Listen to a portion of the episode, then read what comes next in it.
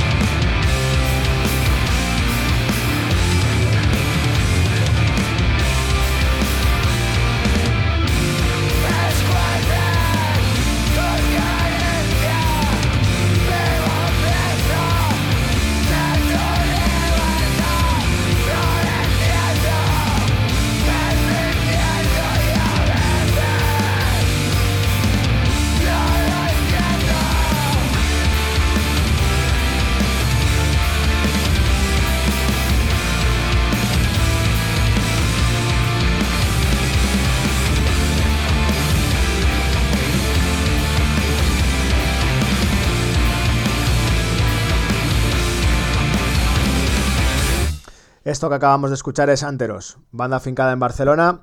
El tema se llama Polaris y es el segundo corte de este discazo titulado Cuerpos Celestes. La portada es del ilustrador Antonio Bravo, conocido en el mundillo cervecero por hacer las etiquetas de la primera época de Napar Beer y también últimamente para la 15.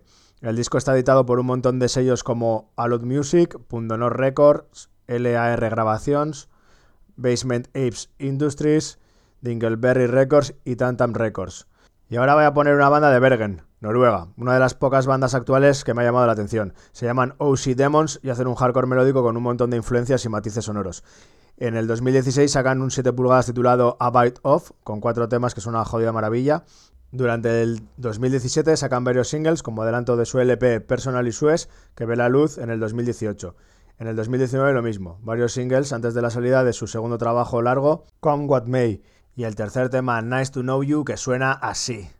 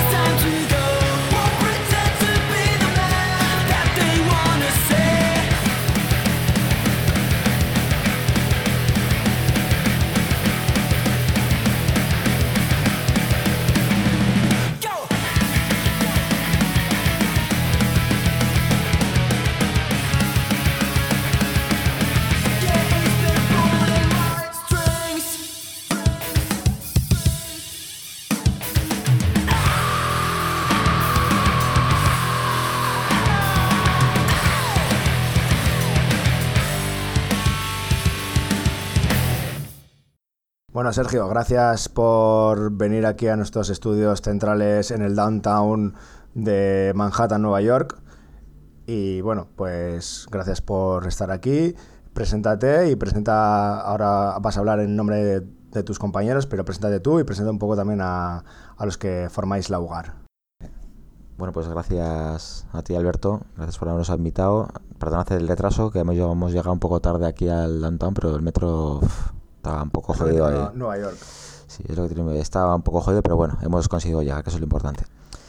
Y nada, pues encantado de estar aquí y, nada, pues bueno, eh, me presento, soy Sergio eh, de la cervecería Laugar, eh, creo que hablo por los cinco socios que, conformamos la, la, brewery y bueno, pues yo soy el que habla un poco dentro del, de lo que son las labores del, del encargado de, imagen y comunicación de, del Augar.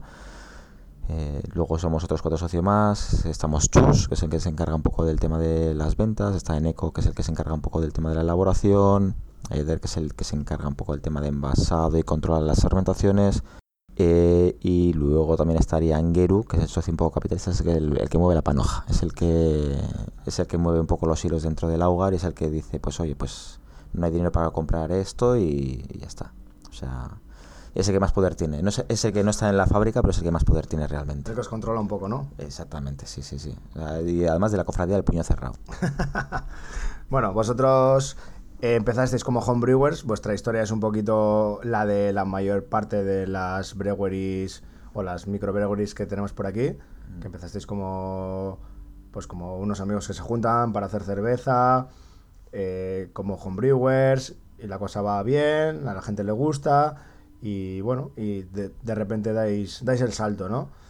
Y bueno, pues, eh, ¿cómo ha sido esa evolución desde que, digamos, os planteáis el hacer una fábrica, legalizaros y tal, al momento en el que estáis ahora? Porque habéis crecido bastante, habéis ampliado tanto fabricación como almacenes, eh, exportación y tal. ¿Dónde- ¿Cómo empezasteis y dónde estáis un poquito ahora en, en tema de producción? Bueno, pues empezamos con una producción hace nueve años de 20 litros. eh, los cinco amigos que somos los cinco socios que estamos ahora llevando el hogar en, una, en un garaje de Baracaldo. Y hoy en día pues estamos manejando en torno, cuando acabemos el año, de unos 150.000 litros en, en Gordesola. Em, como la producción, pues al final podremos repartirla en que el 40% se irá al extranjero, un 35% aproximadamente se quedará en, en lo que es Euskadi y el resto pues lo moveremos un poco por el, el resto de España. Vosotros sois conocidos mayormente por las cervezas bien lupuladas y por los petróleos, por las Imperial Stouts. Habéis hecho un poco de todos los estilos, más clásicos, más vanguardistas. Eh, ¿Cuáles son los estilos que más os gustan, tanto para beber como para hacer? Eh, los que más vendéis, los que más os demanda la gente, no sé si van un poco acorde o la gente os pide una cosa pero realmente lo que se vende es otra. Cuéntanos un poco los estilos que tenéis y, bueno, lo que tú quieras. Vale, bueno, pues eh, en cuanto a los estilos que nos gustan, por suerte nos gustan todos. Pero bueno, yo como siempre digo, es esto se basa un poco también, es como en la música, ¿no? Que muchas veces te apetece escuchar una cosa o te gusta otra, entonces bueno, pues la cerveza pasa exactamente lo mismo. Y en cuanto a lo que elaboramos, pues eh, al final en la hogar nos hemos definido, a pesar de que mucha gente crea que, que no solo hacemos cervezas negras, que es como se nos reconoce, intentamos abarcar todos los estilos posibles que van desde los estilos más tradicionales, pues podríamos decir brown ales, eh, Amber, ambers, pale ales, hasta estilos pues eso, Russian Imperial Stouts que están envejecidas en barrica, incluso pues temas sours, aunque no los tenemos del todo bien definidos. Entonces, bueno, intentamos estar un poco en la vanguardia haciendo toda clase de estilos. Y pero bueno, eh, fundamentalmente hoy en día pues podemos decir que dentro de lo que hacemos, pues el, estilos como el Brown Ale, que es la que escale, son los estilos que más vendemos, por ejemplo, en Euskadi. El tema de las IPAs, indudablemente, tanto el perfil West Coast como el New England IPAs eh, son los que más se venden porque posiblemente sea lo que más demanda hay ahora mismo.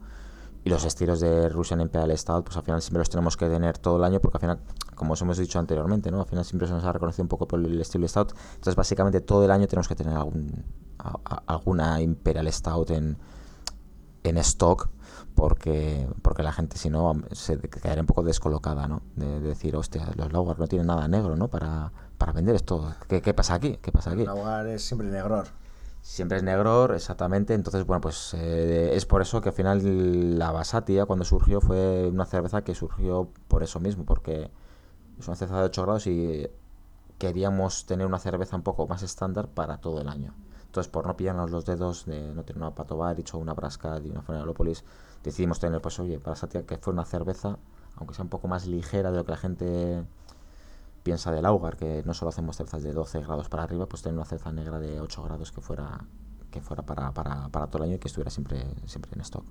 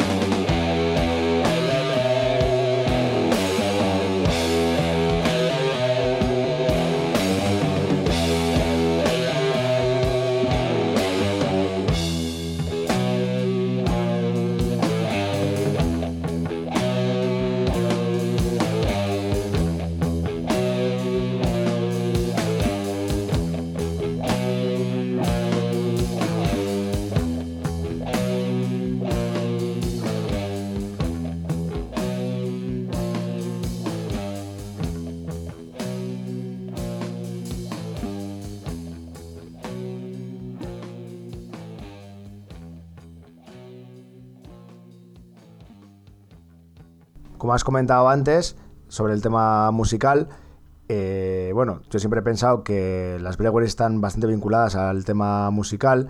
Vosotros, de hecho, habéis hecho una cerveza para el Sonic Blast, que es un festival de stoner en Portugal.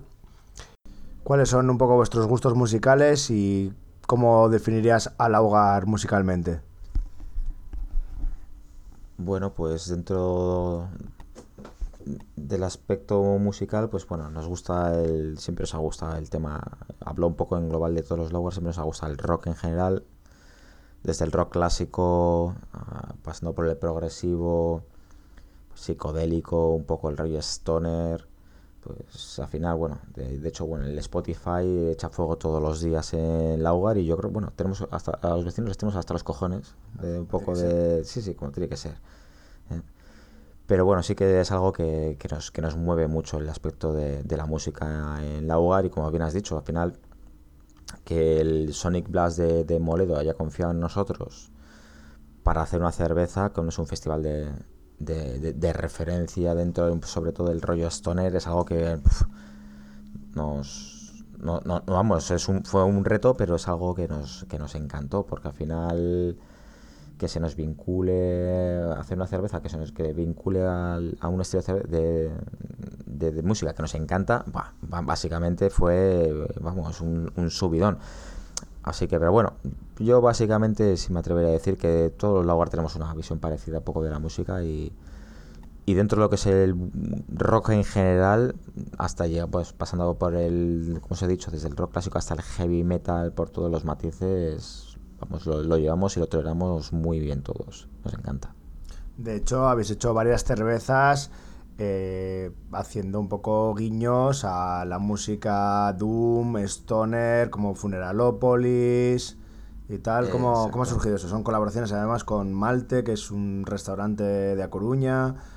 Cuéntanos un poquito este tema. Exacto, bueno, pues al final eh, hemos, eh, bueno, con la, excusa de juntarnos buena, buena gente para hacer colaboraciones y, con la excusa de la, de la música que, que nos gusta en común, pues al final, como bien dices, nos hemos juntado con, con colaboraciones que, pues por ejemplo, con el caso de Malte hemos hecho varias colaboraciones en el que tanto el sonido Doom como el sonido Stoner han formado parte de, de esas colaboraciones, pues que han hecho referencia tanto a Black Sabbath como, como a Electric Wizard, como, como a Fu Manchu, como a Sleep. eh, entonces, bueno, pues eh, siempre hemos querido estar un poco...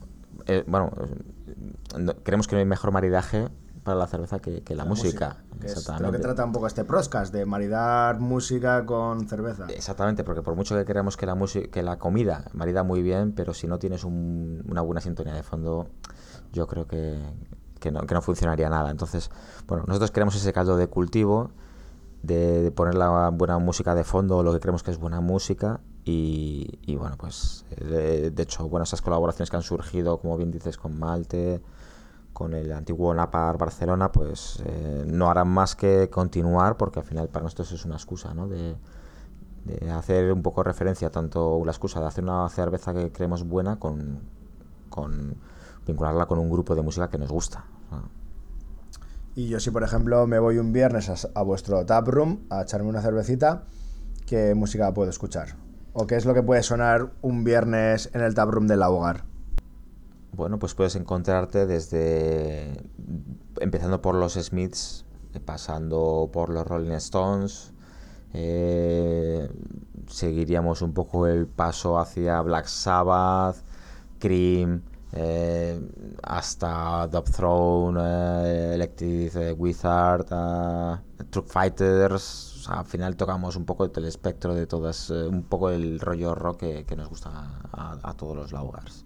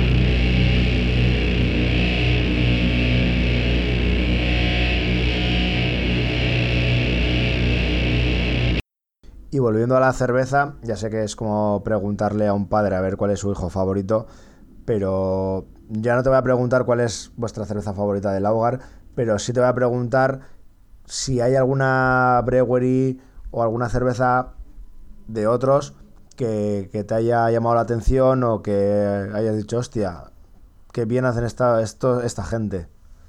Pues muchas. De hecho, nunca recomendaría beber Laugar, de hecho.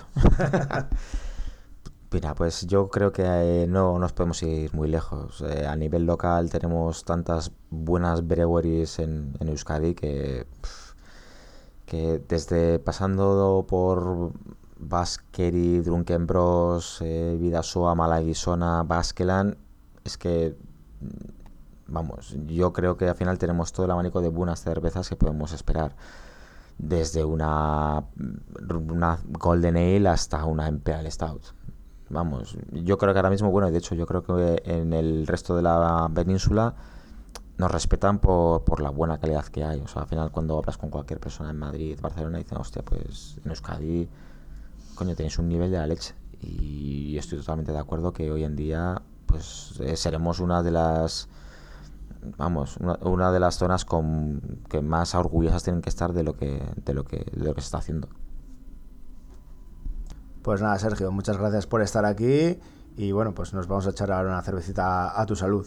Pues faltaría más yo también, ¿eh? A mí dejarme algo también. Así que, no, pues es un verdadero placer estar con, con todos vosotros y ahora, pues ahora brindaremos, ¿eh? También con todos los oyentes. Un placer. En esta entrevista hemos escuchado, como no podía ser de otra forma, los temas que homenajean Laugar en sus cervezas, como pueden ser, en primer lugar, Electric Funeral de Black Sabbath, de su segundo LP Paranoid de 1970. Electric Funeral es una Rye IPA, es decir, una IPA con centeno, en colaboración con Malte y Napar BCN. También hemos escuchado Funeralopolis de Electric Wizard, de su tercer LP editado en el año 2000, Dope Throne. Para los orígenes de Electric Wizard hay que remontarse a 1988 cuando formaron Lord of the Putrefactions, que sacaron tres maquetas entre 1989 y 1991. Del 91 al 92 serían The Grief Eternal para luego quedarse como Eternal entre el 92 y el 93 y posteriormente ya formarían Electric Wizard. Funeralopolis da nombre a una Imperial Stout con Ava Tonka que también es en colaboración con Malte y Kraft Tank.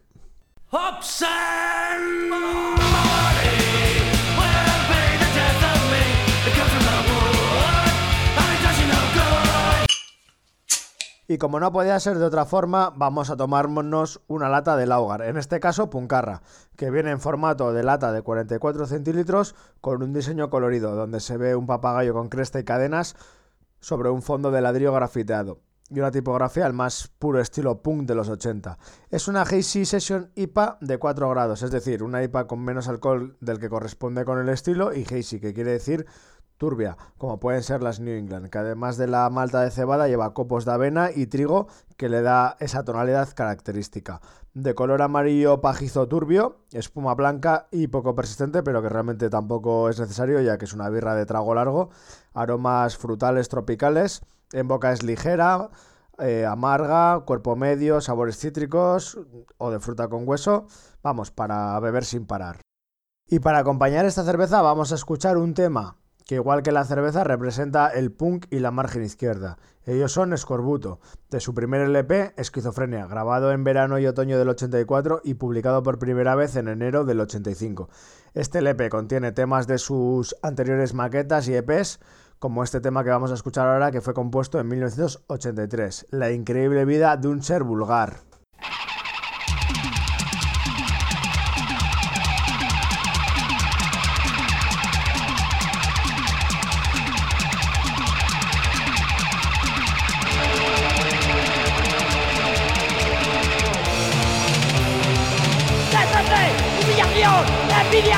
Traición, sociedad corrupta. Engaño,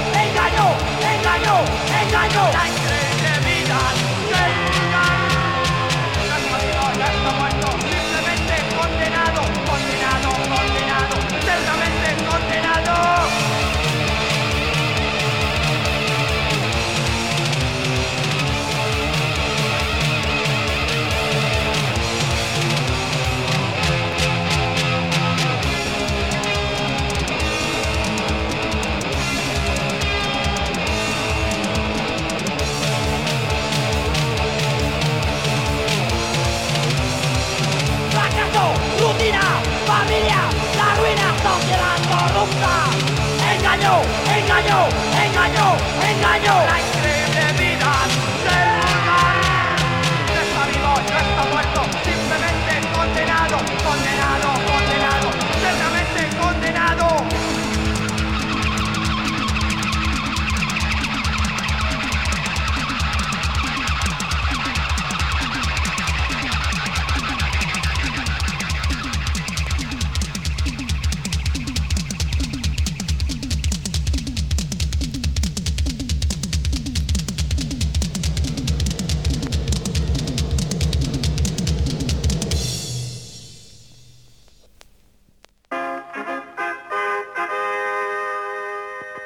Camelot.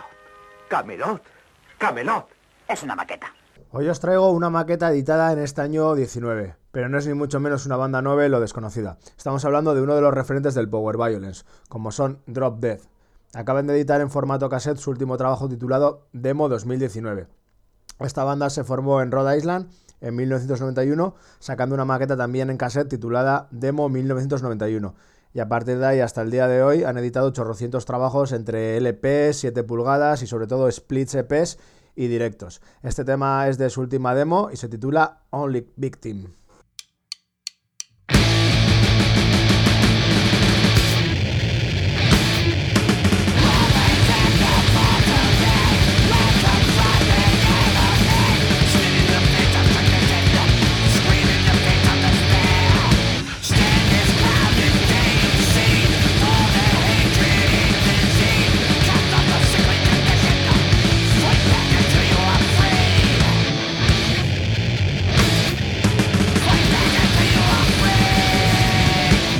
Pues esto ha sido todo para este segundo Proscast. Daros las gracias a los que me habéis apoyado en la primera edición, los que os hayáis sumado en esta segunda. Y lo dicho, si te ha gustado, apóyame, compartiendo, dejando likes, comentarios o lo que quieras.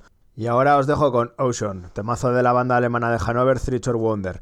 La banda está formada en el 89 por Nico y Heiko de Gigantor, guitarra, voz y batería respectivamente, y al bajo Lito, que ojo, realmente se llama Pablo Miguel Antonio Díaz Deger, que ha militado en grupos como J-Pon Generation y, a ver si lo digo bien, Daurles Lutscher. Tienen un mini LP, split single con los míticos californianos DI, y este 7 pulgadas de tres temas llamado Care, editado por Lost and Found en 1993.